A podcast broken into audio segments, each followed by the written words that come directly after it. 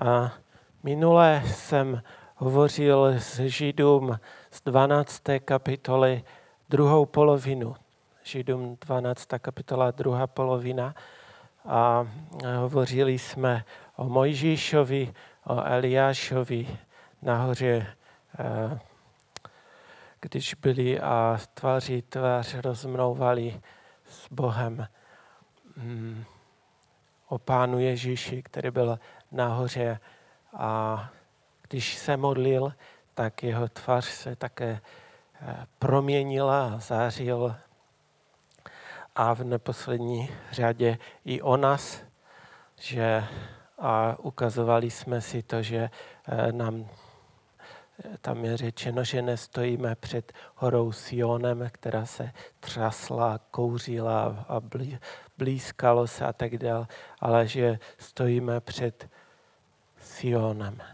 A to je o mnoho víc. Je to, je to prostě celé nebe, které se dívá, když se jeden člověk obrátí, pak celé nebe se raduje a, a je tam veliká radost. Když se člověk eh, ztratí, zavrhne Boha, tak eh, se určitě všichni eh, celé nebe zase trápí nějak nebo a pak jsme si hovořili o tom, že můžeme před Pána přistupovat uh, s vírou ve smělé jistotě, protože On je nad celým božím domem. A On je ten, který nám vydobil tu cestu novou, živou a my můžeme vejít až do přítomnosti Boží, do svatyně svatých. A skrze Ducha Svatého v Boží přítomnosti, jak nám se proměňuje tvář. Tam je napsáno, že pak, a, pak vlastně a, na našich tvářích vidět ten odlesk, že, Boží, Božího charakteru. A, a také proto, že slibuje, že ještě jednou otřese, nejenom tím hmatatelným, ale i nebem i zemí. Tam je napsáno otřese vším a zůstane jen to, co je neotřesitelné a neotřesitelné je Boží království a končí to tak, že máme být vděční za Boží království, které je neotřesitelné, za to, že ho dostáváme a proto služíme Bohu s básní a, a z vděčnosti, protože náš Bůh je oheň stravující. A takže to byla taká ta druhá polovina Židům 12. kapitoly a už když jsem se připravoval a víte, že jsme tu první polovinu tak trochu proletěli, tak jak z rychlíku se říká. A, a už se teda se si říkal, bylo by dobré se nad tím zamýšlet a když pak e, ve středu jsem přemýšlel, o čem bych měl mluvit, tak se mi to vzpomnělo, že jsem teda na to myslel a ve středu na modlitbách se mi to potvrdilo, když se rozpoutala ta diskuze a hovořili jsme, tak si říkal, to, je ono, takže, takže bych chtěl o tom mluvit. A já jsem tam jenom řekl to, že vlastně nás autor vybízí k tomu, abychom něco odhodili, abychom se na něco dívali, v něčem vytrvali, abychom něco posilnili, na něco mysleli, na něco hleděli a právě o tom bych chtěl dneska hovořit. Takže nejdřív bych chtěl přečíst tu uh, Židům 12. kapitolu těch uh, prvních, uh, myslím, že to je 17 veršů.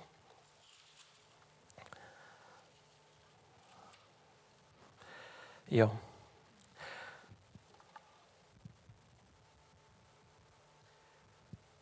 Tak tady je napsáno, Židům 12. kapitola. Proto i my, obklopení takovým zástupem světku, odhodíme všecku přítěž i hřích, který se nás tak snadno přichytí a vytrvejme v běhu, jak je nám uloženo, s pohledem upřeným na Ježíše, který vede, naši víru od počátku až do cíle. místo radosti, která se mu nabízela, podstoupil kříž, nedbaje na potupu, proto usedl po pravici božího trůnu. Myslete na to, co všecko on musel snést od hříšníků, abyste neochabovali a neklesali na duchu. Ještě jste v zápase s hříchem nemuseli prolít svou krev, což jste zapomněli na slova, jimiž vás Bůh povzbuzuje jako své syny? Synu můj, podrobuj se kázni páně a neklesej na mysli, když tě kára. Koho pán miluje, toho přísně vychovává a tresta každého, koho přijímá za syna. Podvolujte se jeho výchově. Bůh s vámi jedná jako se svými syny. Byl by to vůbec syn, kdyby ho otec nevychovával? Jste-li bez takové výchovy, jaké se dostává všem synům, pak nejste synové, ale cizí děti. Naši tělesní otcové nás trestali a přece jsme je měli v úctě. Nemáme být mnohem víc poddání tomu Otci, který dává ducha a život? A to nás naši tělesní otcové vychovávali podle svého uvážení a jen pro, po, pro krátký čas. Kdežto nebeský Otec nás vychovává k vyššímu cíli, k podílu na své svatosti. Přísná výchova se ovšem v tu chvíli nikdy nezdá příjemná, nebrž krušná, později však přináší ovoce pokoje a spravedlnost těm, kdo ji prošli. Posilněte proto své zemdlené ruce i klesající kolena a vykročte jistým krokem, aby to, co je chromé, docela neschromlo, ale naopak se uzdravilo. Usilujte o pokoj se všemi a o svatost, bez níž nikdo nespatří pána. Dbejte na to, ať nikdo nepromešká boží milost, ať se nerozbují nějaký jedovatý kořen, který by nakazil mnohé. Ať nikdo není nevěrný a bezbožný jako Ezau, který prodal prvorozenství za jediný pokrm. Víte přece, že když se potom chtěl stát dědicem požehnání, byl odmítnut, neměl už příležitost k nápravě, ačkoliv ji s pláčem hledal. A takže to potom pokračuje, to, co jsme uh, probírali minule. A takže to, co jsme četli, začíná slovy a je tam napsáno, proto i my obklopení takovým zástupem svědku. A kdo to je ten zástup svědku? To, jsou, to je ten zástup z 11. kapitoly. A proto zase musím proletět jako z rychlíku 11. kapitolu, abychom eh, vlastně věděli, o čem je řeč. 11. kapitola Židům nám říká, co to je víra. Že? A pak nám tam dává příklady různých lidí, kteří věřili. Kteří věřili v Boha. A vždycky to tam je napsáno takhle. Abel věřil a proto něco udělal. Henoch věřil a proto a nějaké sloveso. Noé věřil a proto něco dělal. Abraham věřil a proto něco bylo. Sára věřila a proto, jo? A teď to jde dál. Přes Izáka, Jakoba, Josefa, Mojžíšovi rodiče věřili. Mojžíš věřil, Izraelští věřili. Rachab, Gedeon, Barak, Samson, Jefet, David, Samuel, mnozí tam jsou vyjmenovaní, kteří věřili a proto, že věřili, něco udělali. A u žádného není napsáno například, u Mojžíše by bylo napsáno, Mojžíš věřil v jediného Boha, tečka. Není. Tam je napsáno, Mojžíš věřil a proto se odmítl nazývat synem faraonovi dcery. Odmítl všechna dobrá, která mu ten faraonov dvůr nabízel. Odmítl žít příjemným životem v plném komfortu a dostatku a samozřejmě v, v říchu který se mu tam nabízel ale protože věřil. Tam je napsáno, raději snášel příkoži s bratřími, raději chtěl potupu s bratřími.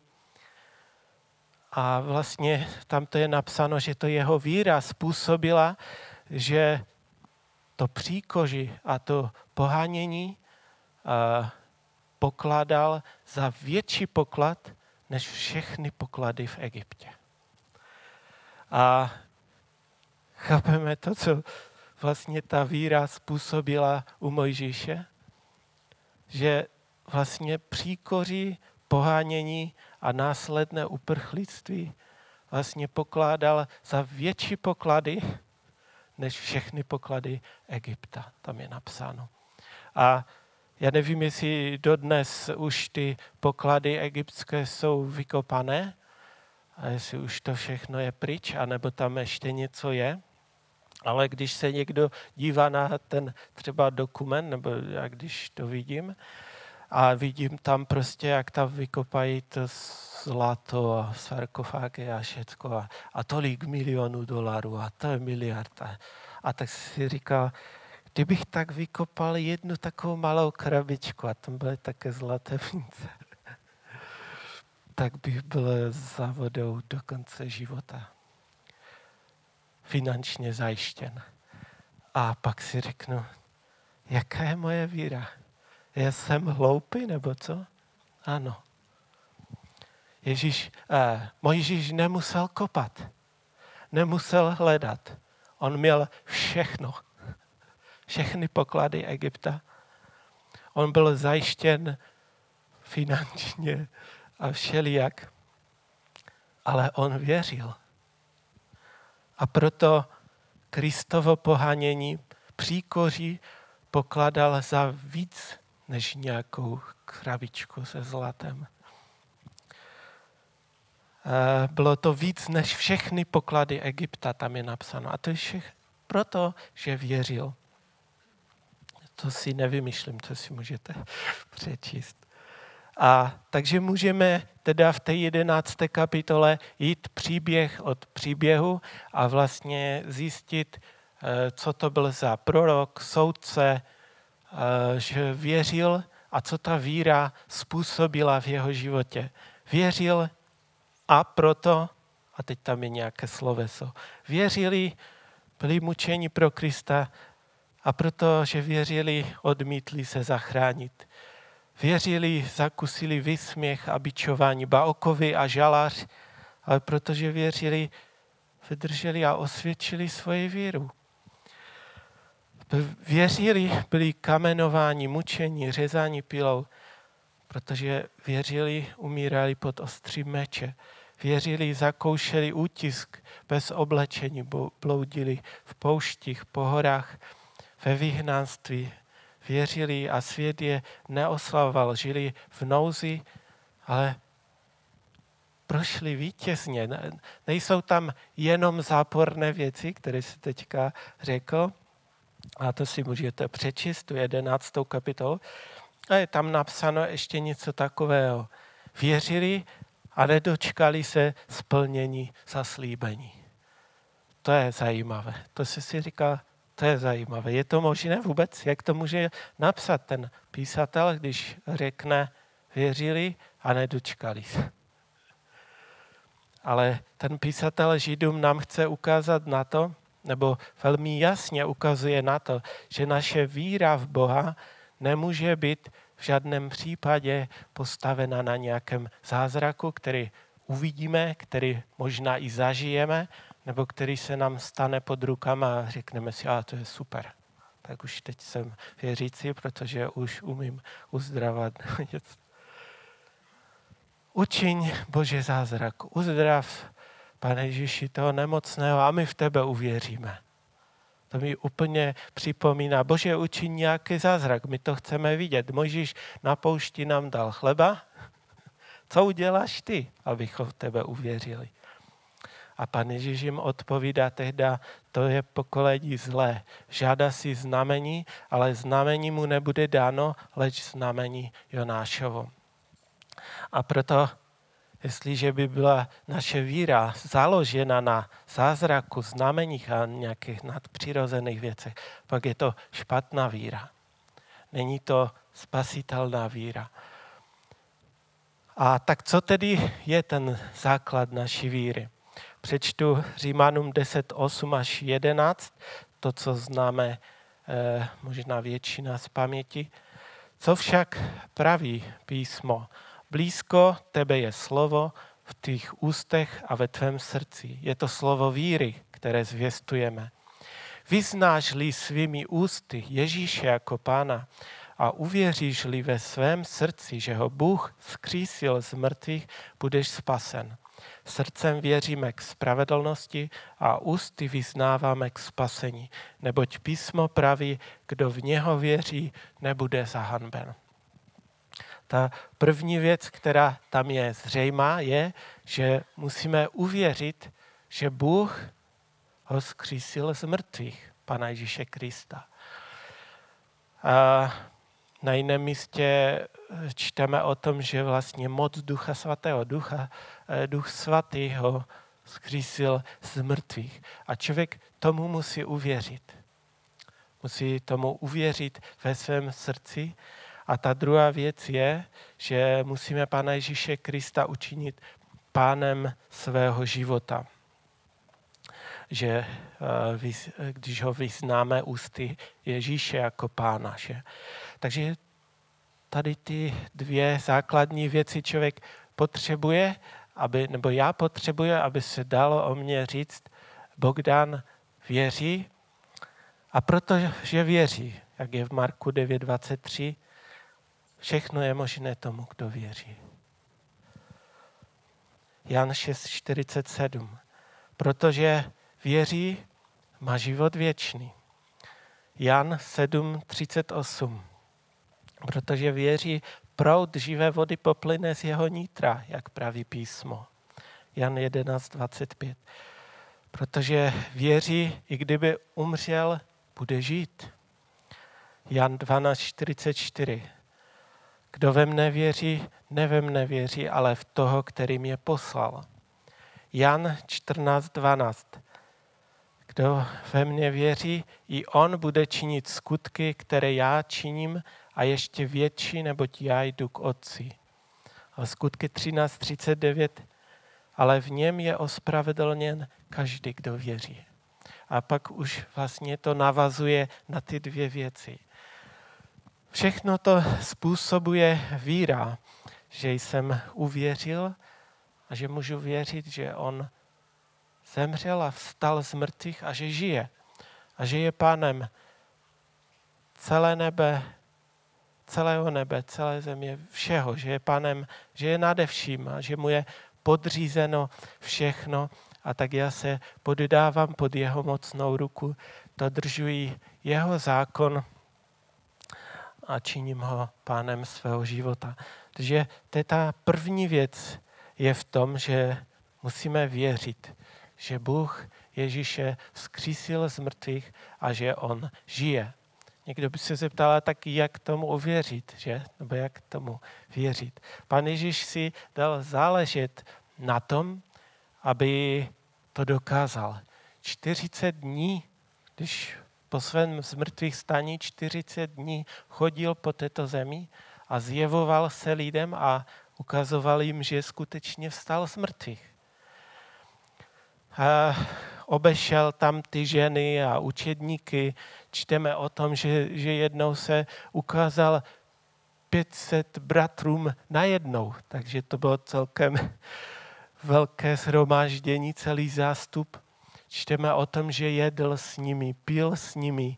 Tomášovi řekl, tak dej tu ruku do mého boku. A nebuď nevěřící. Uvěř, že jsem vstal z mrtvých že žiju. Kdyby v Biblii bylo napsáno, že Marie tam potkala zahradníka, že si, myslel, že si myslela, že to byl Ježíš, že ji oslovil a nějak tak, kdo by z nás tomu věřil? Nikdo. Přece i učedníci, kteří Marii znali jako Boha bojnou ženu, spravedlivou, čistou a všelijak. Ještě také ty kladné, ty bychom mohli tam k ní dát. Oni neuvěřili. Oni si řekli, ona musela něco vidět, ale kde, co to? Kdyby to Petr viděl, tak jako v tom hrobě a zase bychom řekli, tak jak učedníci, tak i my bychom dneska řekli, ah, to tam viděl, nějaké, nějaké zjevení tam měl. Nikdo by tomu nevěřil, ale eh, Pan Ježíš Kristus si dal záležet na to, zjevoval se jim, vykládal jim písma, dokazoval to, že musel zemřít a, eh, a že to bylo podle písem. Jo? Eh, tam čteme například, když se zjevil učedníkům cestou do Emaus, tak oni ho nepoznali, že? A oni dlouho, dlouho šli s ním a on jim se ptal nejdřív, jako co se stalo. Oni mu řekli, co se stalo, že Ježíše ukřižovali a zemřel a že se říká, že vstal z mrtvých. A on, on, mu, on jim začal pěkně od počátku do konce vykládat o prorocích, tak jak to jde. Říká, to jste nečetli v prorocích, vzpomeňte si, že tam bude napsáno, že bude zrazen. Vzpomeňte si, že bude prodan za 30 stříbrných, že bude proklán, že bude mučen. Nečetli jste to? Vzpomeňte na proroky, že tam je napsáno, že mu nebude zlomena ani jedna kost a všem na kříži tam lámali nohy, jemu ne. Vzpomeňte si, že je napsáno, že zemře jako zločinec, že bude tam se zločinci, ale že s boháčem bude pohřben, jak se to stalo, že byl v hrobce, v které ještě nikdo nebyl od bohatého člověka z Arimatie. Tak si vzpomeňte na to, že v tom písmu je napsáno, že třetího dne stane smrtvých. A možná někdy přemýšlíme nad tím, proč Pan Ježíš Kristus se nedal hned poznat těmto učedníkům. A když nad tím přemýšlím, pak si s tím nebo uh, mi napadne to, že oni by se zaradovali, oni by byli šťastní. A pak by dorazili mezi další učedníky a oni by řekli, haha, sranda, už zase další. A tak by to skončilo. Ale tu to neskončilo o tom, že oni ho viděli, ale že pan Ježíš je přivedl až do písma. A řekl jim, uvěřte písmu. Tam to všechno je. Věřte tomu písmu. A proto procházel s nimi proroka za prorokem a, a tak dál, aby jim to vysvětlil, že to tak muselo být, tam je napsáno. Aby uvěděli, uviděli to, že v písmu je napsáno, že tak muselo být a že stal z mrtvých, aby se přesvědčili. Farizeum také jednou řekl, když řekli, tam, on řekl, když mě nevěříte, tak věřte aspoň těm písmu. Máte tam Mojžíše a tak dále. Hmm. Například, když pan Ježíš vypráví příběh o Lazaru a bohači, známe ten příběh, tam se to stalo tak, že eh, bohač je v pekle, Lazar je na luně Abrahamově a, a ten bohač, když vidí, že není žádná možnost, tak říká, tak aspoň prosím tě, aby ten Lazar šel mezi mé bratry. A tam mám ještě bratry. Aby ten Lazar byl skříšen a řekl jim, co jim ten bohač vzkazuje, jejich bratr. Ale víte, co mu tam bylo řečeno? I kdyby Lazar přišel a vstal z mrtvých a oni by viděli ten zázrak a, a stali by se, já nevím, co by se tam stalo, neuvěří. Ale tak co teď? Tak ať mají písma, mají proroky, ať věří tomu. Teď to všechno je od začátku až do konce o Pánu Ježíši. Takže to je ta první věc. Člověk musí uvěřit, že Pán Ježíš Kristus stal z mrtvých a že žije. To, to je základ. Tam je napsáno jedno, na jednom místě, a poštol Pavel hovoří, že jestli jako v to nevěříme, no tak ta víra je o ničem, je marná. Musíme věřit, že Pan Ježíš Kristus je vzkříšen a je, že je živý. No a pak ta druhá věc je o tom, abychom toho smrtví stalého a živého pána učinili svým pánem. E, na jiném místě se dočteme, že to je vlastně taková smlouva s Bohem. A až to je nepochopitelné, že ten prostě ten nepochopitelný, neomezený, svatý Bůh, bez hranic, bez času, bez prostoru, se chce dát do smlouvy s nějakým člověkem, který má nečisté ústa, zradné rty, v srdci kdo ví, co má. David říká, že, že je jako nějaký červ. To je tak, jak já bych chtěl vstoupit do smlouvy s nějakým komárem podajícím. Bůh, jehož matematiku nechápeme. Člověk počítá milion, bilion, trilion, krát bilion a už nevíme, kolik to má. Nul. Už jsme ztraceni. A Bůh říká, co řešíte? Bůh, který vnímá, když k němu lidé volají všichni najednou. A on všem najednou odpovídá. Víte co, já tak pochopím jednoho člověka, když, s ním, když na mě mluví dva, už jsem ztracen. Moje žena tak ještě zvládne dva, tři najednou. Ale to, co neumí, už neumí odpovědět všem najednou. Vždycky řekne, nemluvte všichni najednou, teď řeknu tomu, tomu. Ale kdyby bylo víc lidí, to se ztratí. Ale Bůh, On poslouchá všechny, odpovídá všem. Kdo, kdo jsi Bože? Člověk to nechápe a Bůh vstupuje do smlouvy s člověkem. Do smlouvy. Tak jak co je smlouva. Když jsem byl třeba svobodný, tak se si mohl utracet svoje peníze, mohl se si utracet svůj čas, ale když jsem vstoupil do té manželské smlouvy, pak se věci změnily. jako, eh, nevím, někdo si možná bere manželku, aby mohl utrácet její peníze, nebo manželka si bere manžela, aby mohla utrácet jeho majetek, ale o tom eh, není ta smlouva. Věci se změnily. Smlouva, už nejsem svobodný. Už, už si nemůžu utracet své peníze, protože žádné své peníze nemám. Ani ona si nemůže utratit své peníze, protože žádné peníze nemá. Můžeme tak utracet akorát naše peníze. Že? A proto potřebujeme, tak jak že dva jsou jedno, že? tak musíme se tež rozhodnout, za co je utratíme, jestli to má hodnotu.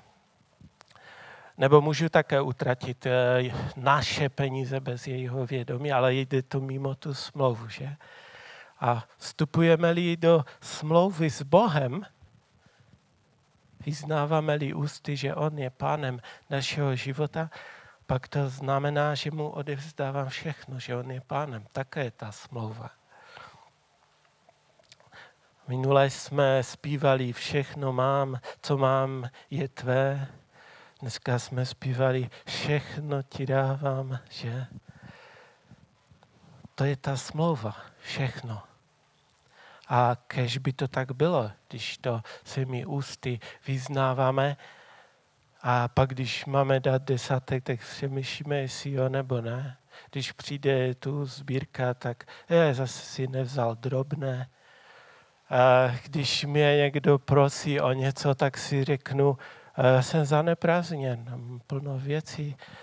Když chce někdo, abych s ním šel mílí, tak už teď.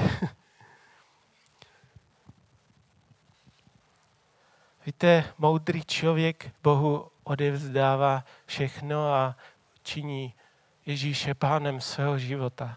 protože si uvědomuje, že on je svatý, spravedlivý, neomezený, bez, bez nějakého prostoru, bez času. A mezi člověkem, který bude mi 45, ale když já se dnes podívám mezi hvězdy do nebe a chci si představit nekonečno, tak mi to nejde. Já nevím, jestli vám to jde, ale já to prostě nějak nedokážu. A pochopil jsem, že jedině on ví, co je správně. A proto má smysl mu všechno odevzdat. Ať to on organizuje můj život. A ten zástup svědků, o kterém jsme četli v té 12. kapitole, je právě tento zástup svědků, otců, patriarchu a lidí víry, jak tam je napsáno, kterými jsme obklopeni a jsou to lidi, kteří nechali Boha, aby On organizoval jejich život. Hmm byli to lidé víry a nebylo to tak, že by si Mojžíš řekl, no věřím v Boha a teďka si lehnu v tom egyptském zámku nebo paláci a tak Bože to zařiď. Já ti věřím. Ne. No věřil a proto něco dělal. A když jsme obklopeni takovými věřícími lidmi. Uvědomujeme si, že jsme uvěřili, že Pán Ježíš Kristus je vzkříšen a že my jsme ho přijali do života a činíme ho pánem našeho života. Věříme mu, jsme s ním v té smlouvě. Pak nás autor vybízí k tomu, abychom odhodili přítěž, tedy všechno, co nás zdržuje od víry, co působí v našich životech eh, negativně. A že by to mohl být třeba ten mamon, že? Nebo hřích, který se nás snadno přichytí a omotá, snadno nás ovějící, jak tam je napsáno. A k hříchu není nikdy daleko, že? A abychom se odvrátili od toho hříchu. A kdyby tak řekl na svém příkladu, k čemu nás jako ten autor vybízí. Nemůže být to tak, že se řekne, Bogdan věří v jediného Boha. Tečka. Tak to není. To není víra. Bogdan věří a proto. A proto odhodil a odhazuje, pracuje na odhazování hříchu ve svém životě, který ho snadno oví, snadno se přichytí odkládá všechny přítěže, které ho zatěžují. Byť by to byly nějaké přítěže, které, ho, které by třeba nebyly hříchem, ale ho zatěžují natolik, aby prostě eh, konal službu pro Boha, obírají ho o čas a tak dále. Dej mi, pane, milost, aby to tak bylo v mém životě. Druhá věc, kterou nás autor vybízí, jestli jsme teda uvěřili, abychom vytrvali v běhu, jak je nám uloženo. Abychom z vytrvalosti běželi ten závod a to je celoživotní závod. Není to sprint na eh, jeden den, ale bychom, abychom z vytrvalosti běželi ten závod.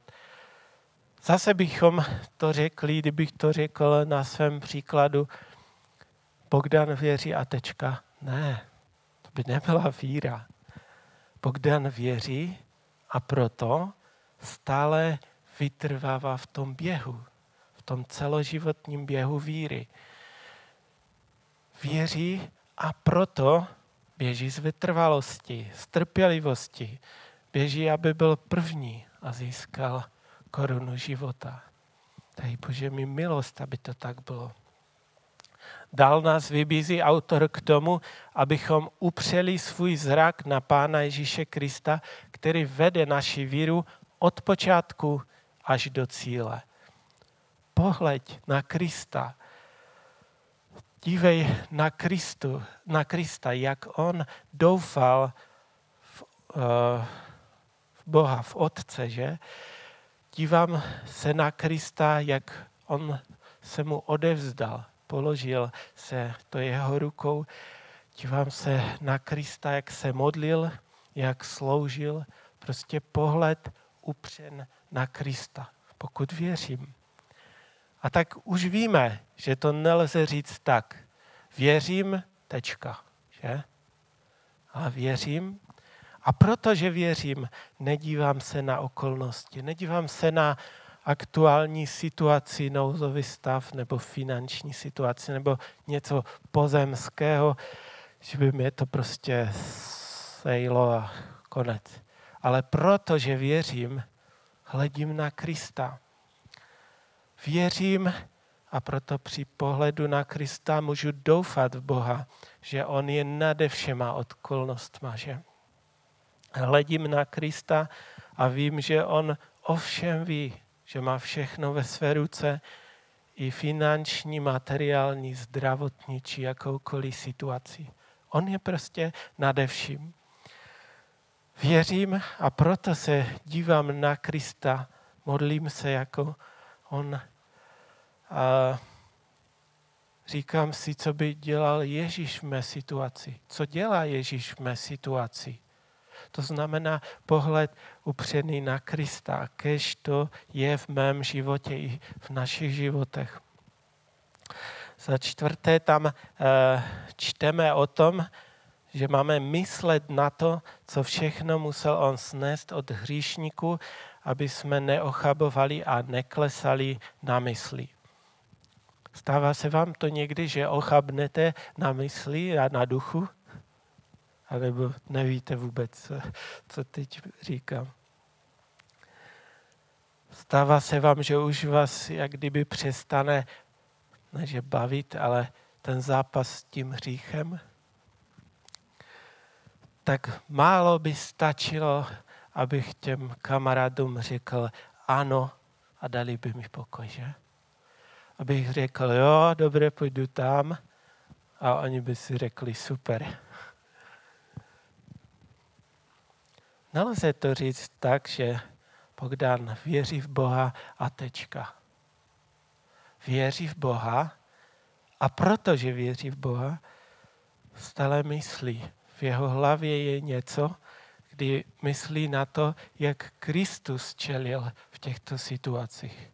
Že on, tam je myslete na to, co všechno Kristus musel snést od říšníku. A proto to je otázka, kterou mou mysl zaměstnává často, neli pořád. A protože to tak je, neochabuje a neumdleva. Kež to tak je v mém životě i v našich životech. Za další tam je napsáno, že podvolujte se pánově výchově a nezapomínejte na slova, kterými nás Bůh povzbuzuje jako své syny. A co to jsou? To je povzbudivá slova našeho pána. Můj synu, podrobuj se kázni páně a neklesej na misi, když tě kára, protože koho pán miluje, toho přísně vychovává a tresta každého, koho přijímá za syna. A zase můžeme říct to stejné. Věřím a tečka, nejde to tak. Věřím a protože věřím, nezapomínám na Boží slovo. Ne, nezapomínám na to, abych se podroboval Boží kázni a Boží výchově.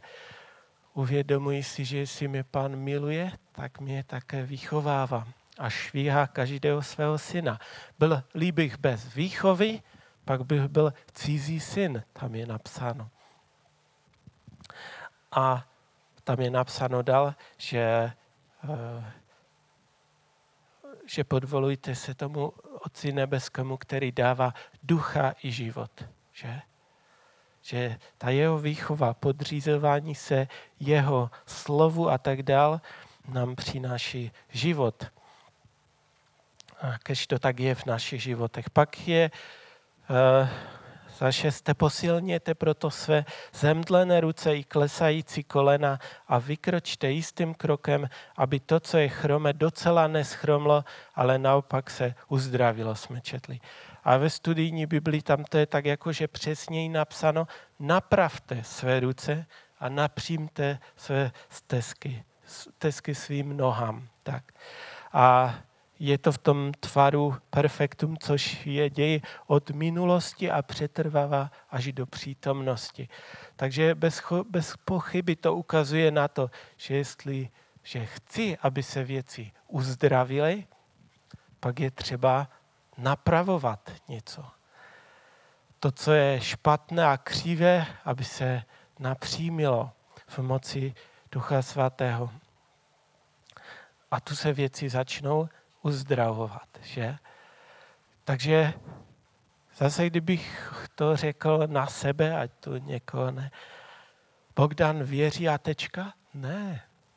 Bogdan věří a protože věří, to, co poškodil, co je poškozené, napravuje, napřímuje své křívé stezky pro své nohy a byly přímé. Věří a proto, když někomu ukřivdil, tak tomu se omlouvá. Když něco způsobil, tak napravuje škodu. Když zkreslil pravdu, že pokřívil něco polopravdou, tak to uvede na pravou míru. A proč to tak dělá ten, kdo věří? Proč to tak dělám? to, to kež dá Bůh milost, aby to tak bylo u mě i u nás všech. Proč to tak dělá? Protože aby to, co je chromé, aby docela neschromlo ale naopak, aby bylo uzdraveno.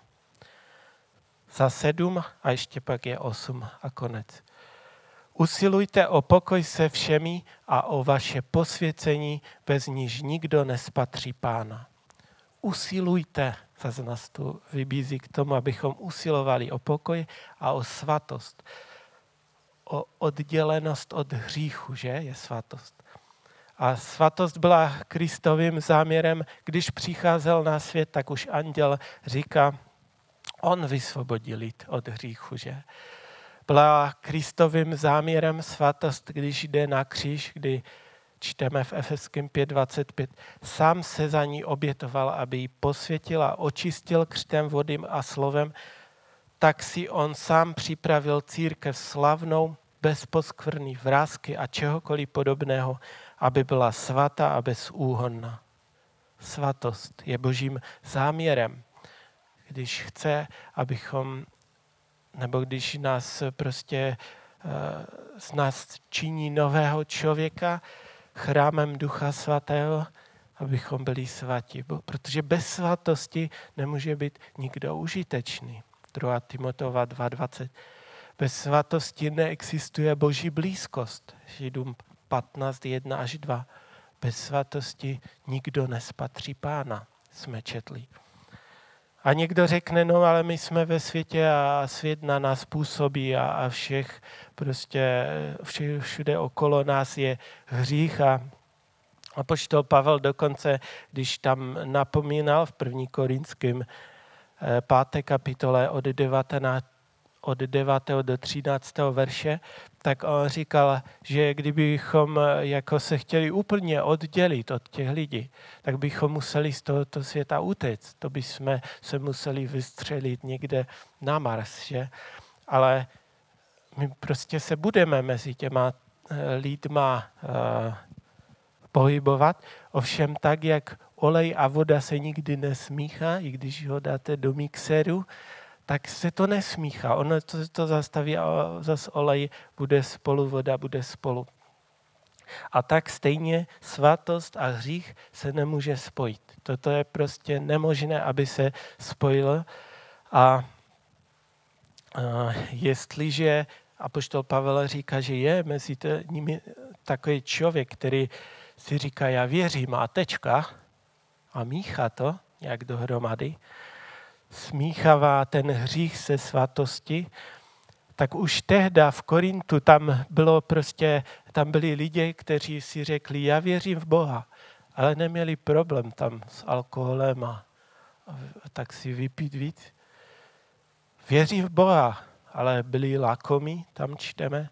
Věřím v Boha, ale svůj čas tam nevěnují Bohu, ale svému koníčkovi. Věří v Boha, ale neměli problém tam žít sexuálně se svojí snoubenkou, s nějakou jinou ženou. Tam, tak to tam je napsáno. A poštol Pavel, víte, co tam říká? S takovými lidmi, kteří to mixují. S těmi se nestýkejte, že si říkají bratr a mixují to s hříchem. Když jsem byl tam s Mírkem v Teen Challenge kopat vodu před nějakou dobou, tak tam byl jeden takový student, který se mnou kopal, nebo pacient si říkal. A on teprve v Teen Challenge, on tam byl krátce, a v Teen Challenge se dozvěděl, že nemůže jako sexuálně žít ta s ženou, tak jen jako pes a kočka, že? A mu to prostě hlava nebrala. On říká, je, to, to prostě nevím. A tak se mě vyptával a, a on říká, to přece není možné. On si to nedokázal představit a, a tak dále. Zajímalo ho to. No a pak v jeden moment se mě zeptal, no a co ty? Když jsi jako tak chodil s tou svojí ženou, s noubenkou, vy jste jako tež nic, jako? A víte, a mi to tak jako, že problesklo hlavou, jo? Čtyři roky jsme asi spolu chodili, nebo že na to možná bude vidět přesně. A víte, byly eh, prostě situace, kdy bylo hůř. Dokonce jsme museli Staška navštívit, aby se s náma modlil a pomohl nám. A bylo lépe. Ale chvála Bohu za to, že jsem tomu studentovi mohl říct, ano, tu svoji snoubenku jsem udržel v čistotě až do svatby. Nesmíchal jsem ten olej s tou vodou. A říká, to, to nechápu. Říkám, to je pomoc našeho pána, že, který nám dává tu sílu. A vůbec si neumím představit, kdybych, kdyby k něčemu došlo a teď by on se mě ptal, jestli bych utekl z toho zákopu, abych mu nemusel odpovídat, jestli si uvědomoval normálně, že v tu ranu bych tomu, potvr, tomu člověku potvrdil jen to, co si celou dobu myslí.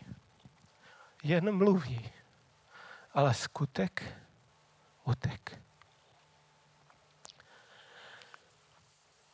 Takže věřím a tečka?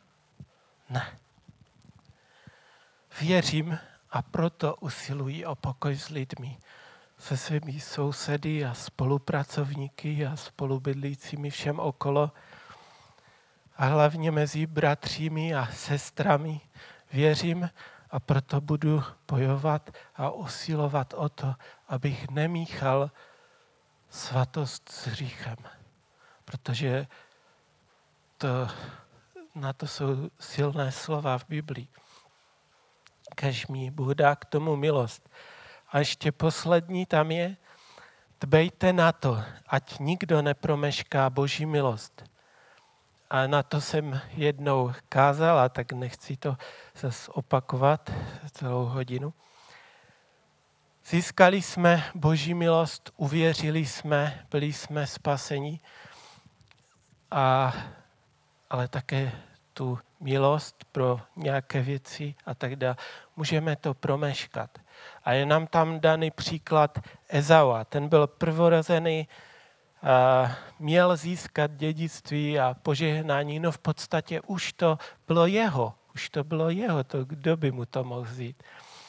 A v jednu dobu si ale Esau řekl, já potřebuju zachránit svůj eh, tělesný život, potřebuji si pochutnat na dobrém pokrmu a mám hlad. A prodal se požehnání za ten pokrm a myslel si, že je to taká hra, to, to není taká skutečnost, tu můj mladší bratříček něco vymýšlí.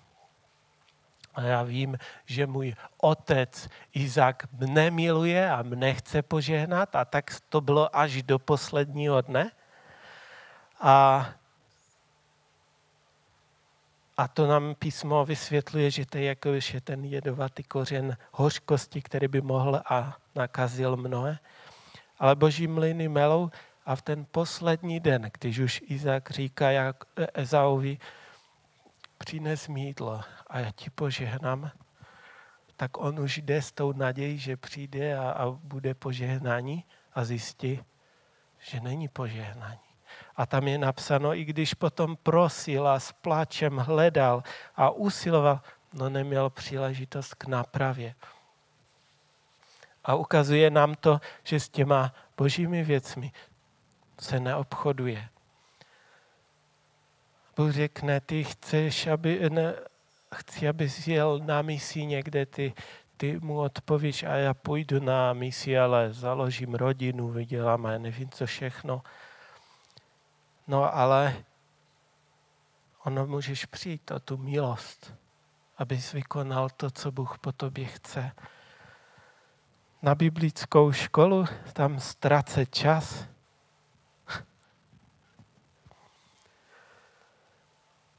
dám si pauzu na půl roku od Boha, pak se zase k němu vrátím.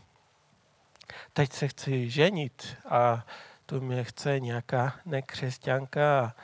Stejně potřebuju hlavně na sklonku svého života, že? Uvěřit. Teď, co si ukradnu, pak poprosím o odpuštění, teď pan Bůh. To je omyl. To je omyl. Mnozí si myslí, že to tak funguje. Ale když pohrdneme Boží milosti, pohrdneme spasením, a nejde to říct, že přijdu k pánu a on mi zas odpustí, přece vždycky dává milost a, a je to pravda, ale když si získal tu milost, tak to jsou možná modlitby rodičů a zástupu a všechno, že se vracíš k Bohu a činíš pokání, ale mnohokrát to tak prostě není. Ten člověk zůstane ztracený. A takže přesně tak křesťan nemůže uvažovat. A navíc je to něco jako ten jedovatý kořen, že? který může nakazit druhé. I ti druzí můžou žít v omylu a nakonec zjistí, že boží milost je pryč. A tak Bogdan věří a tečka? Ne. Bogdan věří. A protože věří, dbá na to, aby nepromeškal Boží milost. Když Bůh, co si říká, tak kež mi Bůh dá milost, abych to vykonal. Aby mi dal k tomu sílu. Aby prostě nějaká možná, já nevím, hořkost vůči tomu, že Bůh mě chce nějak vychovávat, nějak vést, něco mi ukazuje, chce, abych dělal to a to. Já si řeknu, pane, potom, až budu starší. Ne, tak to nefunguje. Usiluji o pokoj, usiluji o svatost, chci vykonat to, co pán chce, protože bez té svatosti nikdo neuzří pána. No a pak už ten náš text pokračuje tím, co jsme probírali minule. A tak když se to tak říct eh, dá, když by to tak shrnul, jedenáctá kapitola nám ukazuje ty eh, proroky, patriarchy a tak dále, kteří věřili Bohu a proto něco vykonali. A ta dvanáctá kapitola, ten začátek, počítá s tím, že my jsme ti, kteří jsme uvěřili, ano, že jsme pochopili, co je víra. A máme tam taky seznam takových sloves, které se projevují u věřícího člověka. Věří a proto. Věří a proto něco odhazuje. Věří, proto něco odkládá. V něčem vytrvává, věří a proto na něco upíná svůj zrak, má něco na mysli, myslí na něco, věří a proto si něco neustále připomíná, na něco pamatuje, něco poslouchá, něčemu se podvoluje, něco posilňuje, něčemu se podrubuje, o něco usiluje, o něco dbá. A teď už se můžu zamyslet sám nad sebou, kde ty moje myšlenky běhají, na co se ty moje oči upínají, co mé uši poslouchají, čemu se podvolují, co posilují, na co dbám. Jestli se to trochu shoduje a jestli jsem člověk víry. Jestliže moje víra je taková, že věřím v Boha a tečka, no tak to, to nevím, co to je za víra, ale, ale není to víra, o které jsme četli. Věřím a protože věřím, pak to je něco, nějaká akce.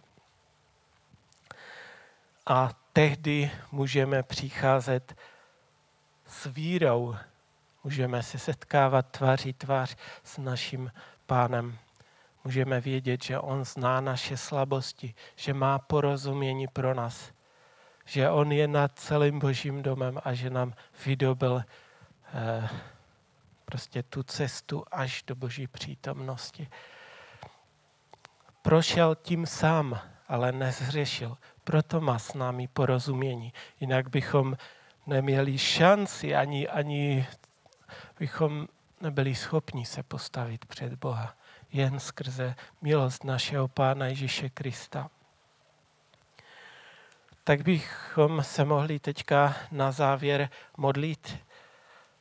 Můžeme se postavit a sklonit své hlavy a společnou modlitbou. Já se budu modlit, ale všichni se můžeme modlit.